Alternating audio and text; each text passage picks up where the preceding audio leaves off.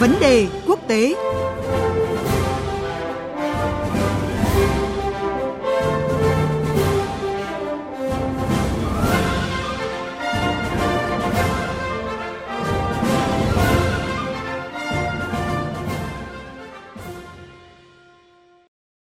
Thưa quý vị, bây giờ như thường lệ sẽ là thời gian của vấn đề quốc tế và trong chuyên mục này sáng nay mời quý vị cùng đến với nội dung bán đảo Triều Tiên cận kề miệng hố chiến tranh.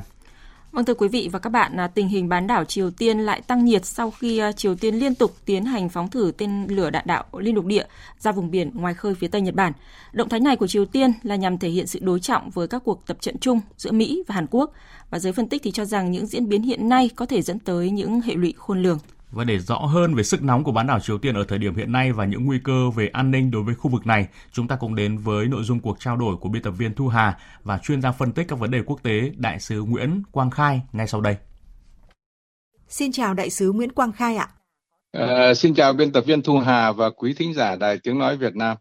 Vâng thưa ông, từ nhiều năm nay, dư luận đã quen với các đòn trả đũa qua lại giữa Triều Tiên với Mỹ và Hàn Quốc liên quan đến các cuộc tập trận. Vậy lần này, động thái của phía Triều Tiên à, tiếp tục là một sự răn đe hay là có điểm gì mới hơn ạ? À, ngày 18 tháng 2 năm 2023, thì Triều Tiên đã phóng một quả tên lửa đạn đạo Hoa Sông 15 về phía Nhật Bản. Năm 2022 thì Triều Tiên đã phóng tổng cộng 70 tên lửa đạn đạo và đây là lần đầu tiên mà Triều Tiên phóng tên lửa Hoa Sông 15 là cái tên lửa hiện đại nhất có thể mang đầu đạn hạt nhân hạng nặng và có khả năng vươn tới tất cả các địa điểm trên lãnh thổ nước Mỹ. Tên lửa này đã bay được khoảng cách là khoảng 989 km và sau đó thì rơi xuống vùng biển nằm trong khu đặc quyền kinh tế của Nhật Bản, cách đảo Oshima 200 km về phía Tây. Đây là vụ phóng tên lửa không nằm trong kế hoạch của Triều Tiên Mục đích là để đáp lại ngay lập tức việc Bộ Quốc phòng Hàn Quốc công bố sách trắng mới coi chế độ Bình Nhưỡng và quân đội Triều Tiên là kẻ thù. Đồng thời để cảnh cáo cái kế hoạch của Mỹ và Hàn Quốc tiến hành tập trận chung quy mô lớn nhất kể từ năm 2018 đến nay, dự kiến là sẽ được tiến hành vào ngày 22 tháng 2 tới. Đặc biệt là cái cuộc tập trận này ấy, có sự tham gia của các máy bay ném bom hạt nhân chiến lược mô phỏng mục tiêu là các cơ sở hạt nhân của Triều Tiên. Việc phóng tên lửa đạn đạo Hoa Sông 15 được thực hiện theo lịch trình của Chủ tịch Kim Jong-un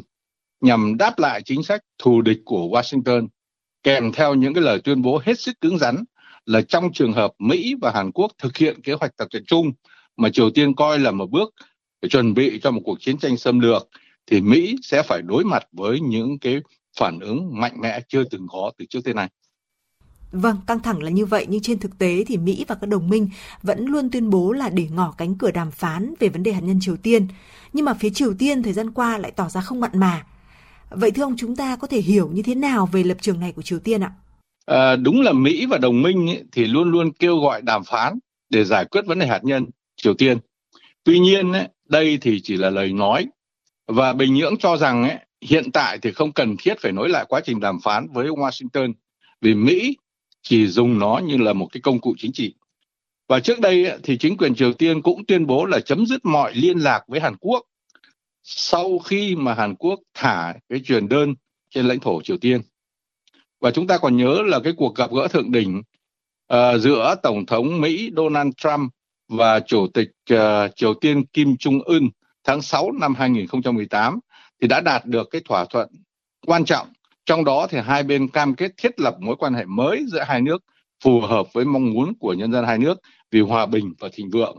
Và Mỹ và Triều Tiên sẽ cùng tham gia vào cái nỗ lực chung để xây dựng một nền hòa bình lâu dài và ổn định trên bán đảo Triều Tiên, rồi tái cam kết thực hiện thỏa thuận cái bản muốn điếm và Triều Tiên cam kết là làm việc để hướng tới phi hạt nhân hóa toàn bộ trên bán đảo Triều Tiên. Nhưng từ đó đến nay thì không đạt được tiến bộ nào nữa thì Mỹ vẫn tiếp tục thi hành cái chính sách tăng cường cấm vận Triều Tiên và liên tục tập trận với Hàn Quốc. Mỹ và Hàn Quốc đã thỏa thuận là sẽ tiến hành 20 cuộc tập trận trong năm nay. Điều này thì đã làm mất lòng tin và không tạo ra cái không khí thuận lợi cho việc nối lại đàm phán. Chính vì vậy mà Triều Tiên không còn mặn mà ở trong cái việc ờ, đối thoại với Mỹ. Vâng, trong khi cánh cửa đàm phán vẫn khép chặt như vậy thì bên lề hội nghị an ninh Munich vừa qua, các nhà ngoại giao Mỹ, Hàn Quốc và Nhật Bản đã có cuộc họp khẩn để củng cố mặt trận thống nhất giữa ba nước trong việc lên án và gia tăng trừng phạt Triều Tiên. Vậy thì kịch bản nào sẽ xảy ra nếu các bên cùng mất kiên nhẫn thưa ông? À, tình hình trên bán đảo Triều Tiên đang leo thang hết sức là căng thẳng. Sau khi Triều Tiên phóng tên lửa đạn đạo hôm 18 tháng 2 vừa qua, và Mỹ và Hàn Quốc thì tuyên bố tập trận chung với quy mô lớn. Ngày 9 tháng 2 ấy, thì nhân ngày thành lập quân đội Triều Tiên thì uh, Triều Tiên đã tổ chức diễu binh lớn biểu dương sức mạnh với các loại vũ khí hiện đại, trong đó có các loại tên lửa đạn đạo. Đồng thời là các nguồn tin tình báo của Mỹ cho biết là Triều Tiên có thể đã thành lập một cái đơn vị quân đội chuyên trách vận hành các loại tên lửa đạn đạo CBM mới. Bình Nhưỡng cũng cảnh báo là sẽ dùng đến hành động quân sự nếu mà Hội đồng Bảo an dưới ảnh hưởng của Mỹ tiếp tục gây sức ép đối với Triều Tiên. Vào ngày 16 tháng 2 thì chúng ta biết rằng là Hội đồng Bảo an đã họp kín về vấn đề Triều Tiên. Về phần mình thì uh, Seoul và Washington thì đang lên kế hoạch cho một loạt các cuộc tập trận quân sự gồm cả bắn đạn thật trong tháng tới. Đồng thời uh, là tăng cường hợp tác trao đổi dữ liệu thông tin liên quan đến cái mối đe dọa tên lửa đạn đạo của Triều Tiên. Và ngày 31 tháng 1 thì Bộ trưởng Quốc phòng Mỹ Lloyd Austin thì đã tuyên bố là cho phép quân đội Mỹ sử dụng vũ khí hạt nhân để bảo vệ Hàn Quốc. Ông cho biết là một trong các đơn vị vũ trang lớn nhất của Mỹ ở nước ngoài ấy, là đang được đóng ở Hàn Quốc và số quân này đã lên tới 28,5 nghìn ờ, người và luôn luôn ở trong cái tình trạng sẵn sàng chiến đấu. Như vậy thì cả Mỹ và Hàn Quốc và Triều Tiên đang giáo diết tăng cường sức mạnh quân sự. Các nhà phân tích chính trị thì cho rằng ấy, là một cuộc chiến tranh hạt nhân ở Triều Tiên sẽ khó xảy ra. Vì nếu xảy ra thì sẽ là một thảm họa không chỉ đối với bán đảo Triều Tiên mà còn đối với toàn bộ khu vực ở Đông Bắc Á. Tuy nhiên thì không loại trừ cái khả năng này. Tôi cho rằng là trong tình hình hiện nay thì các bên sẽ tìm cách kiềm chế để tránh một cuộc đối đầu quân sự.